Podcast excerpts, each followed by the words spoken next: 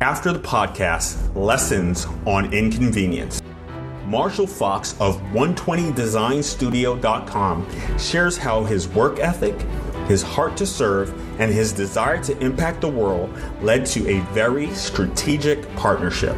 Marshall let us know that the results are worth the inconvenience, and as he remains consistent with utilizing his gift, he has seen his opportunities as a graphic designer outpace his expectation. Are your results worth the inconvenience of waking up early and staying up late? Are you willing to be inconvenienced to see results?